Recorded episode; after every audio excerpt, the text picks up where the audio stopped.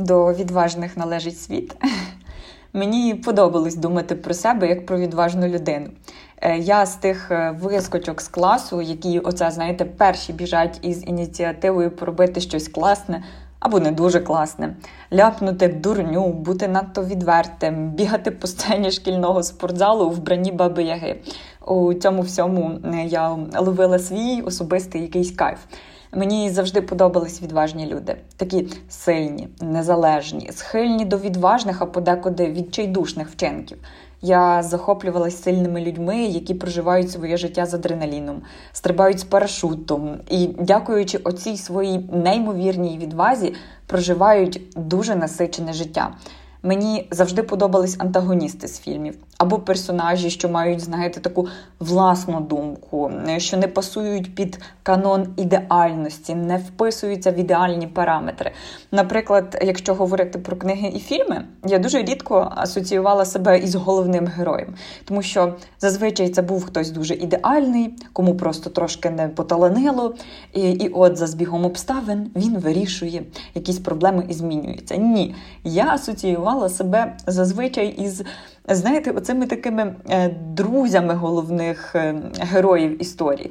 Тому що вони завжди якісь такі були відважні, співчутливі і так кальково переповнені безглуздими історіями. Їх делікатна сюжетна лінія зазвичай заповнена незначно, але самі оці другорядні герої мають подекуди сильніший посил і цікавішу історію в порівнянні до основної перспективи, які показують нам автори. І бляха. Одного дня приходить доросле життя, де потрібно ставати собою, де фільми і шкільна сцена відходять на задній план, і тебе, наче такою, знаєте, бабусиною, кусючою ковдрою, від якої аж мурашки по шкірі, наскільки тобі неприємно, так от тебе накриває таким чином сувора реальність. В цій суворій реальності виявляється, що я боягузка, а відваги мені бракує на кожному кроці. У мене маса відважних знайомих, сильних друзів, які, дякуючи, власне, оцій своїй відвазі, якою я так захоплююсь, мають насичене життя. Вони навіть можуть скласти список досягнень завдяки оцій своїй відвазі. Це люди, котрі відкрили свою справу, мають свій бізнес, знайшли себе в кар'єрі, якійсь дуже серйозній, в сімейному житті, в науці або, наприклад, в материнстві. Це люди, котрим вистачило сміливості бути собою і йти на відважні, серйозні кроки, і при цьому всьому припастись дисципліною. Мій запас відважності, на відмінно від, закінчився, може, на кількох сварках біля квиткової каси, поході до гінеколога і кількох візитах у психолога. Вся решта моїх дій продиктована панічним боягузтвом і відсутністю відваги. Відваги закінчити або почати. Скільки разів мені доводилось боятись починати? Наприклад, в мене є, мабуть, з десяток чистих, ідеальних, красивих блокнотів, де я боюсь забруднити клятий перший ідеальний чистий листок. А що гірше, у противагу, в мене ще є десь черговий десяток блокнотів або зошитів, де я забруднила першу сторінку, а потім вирвала її. І так десь з десять разів, поки оцей блокнот чи там зошит вже не виглядає як така блокнотно-зошитна анорексичка. Оце таке потиліпане життям щось, що мало бути, по ідеї, ідеальним, щось, що навіть не почалось, але стало ось таким. Ще в мене в кутку стоїть три чистих холсти на малюнки, і вони теж не розпочаті, бо мені чогось здається, що там має бути найгеніальніша картина в світі, витвір мистецтва просто. Хоча я навіть не художник за професією. Таким чином я також починала дуже багато речей тільки в себе в голові. Наприклад, свій лайфстайл-ютуб-блог починався лише в мене в голові. Якесь це таке ідіотське прагнення робити все відразу ідеально. Тобто мені, мабуть, бракує відваги бути не ідеальним. І я в шоці, якщо існують люди, які починають блокнот ідеальний, чистий, просто починають і заповнюють його до кінця.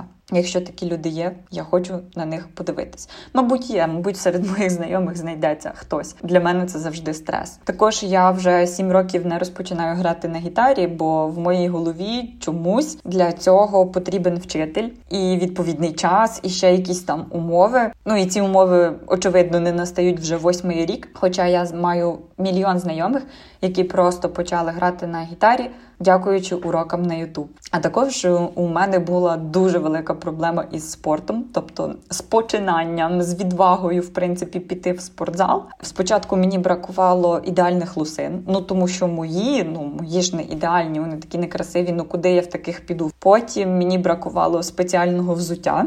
Потім, коли вже все було, я подумала, о господи, в мене така жахлива фігура. Я, мабуть, не піду у зал, тому що потрібно схуднути. Оцю таку перерву нескінченних виправдань і боязні бути не ідеальним в спортзалі, де люди працюють над собою, оцей абсурд перервав пост дівчинки, яка тренер персональний, ну і вона запрошувала там дівчат до себе на тренування. І якби я побачила і подумала, о, прикол, з тренером сто відсотків все буде окей, і я не буду виглядати як ідіотка. І таким чином мені навіть не зашкодили мої старі розтягнуті лусини, я просто пішла і перервала нескінченну чергу з виправдань і боязнь. Насправді мені просто бракувало відваги самостійно взяти себе в руки і піти.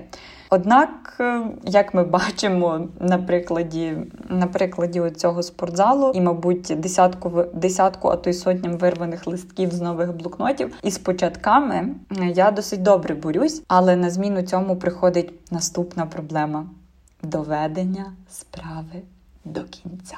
Одне, мабуть, з найважчих завдань. Саме звідти, мабуть, і беруться оці чергові страхи починати. На моєму рахунку нескінченна кількість курсів, навчань, які я успішно залишала на півдороги. Дуже багато початих і закинутих підручників по вивченню то німецької, то іспанської. Кілька репетиторів, що чекають на моє повернення до англійської. Угу.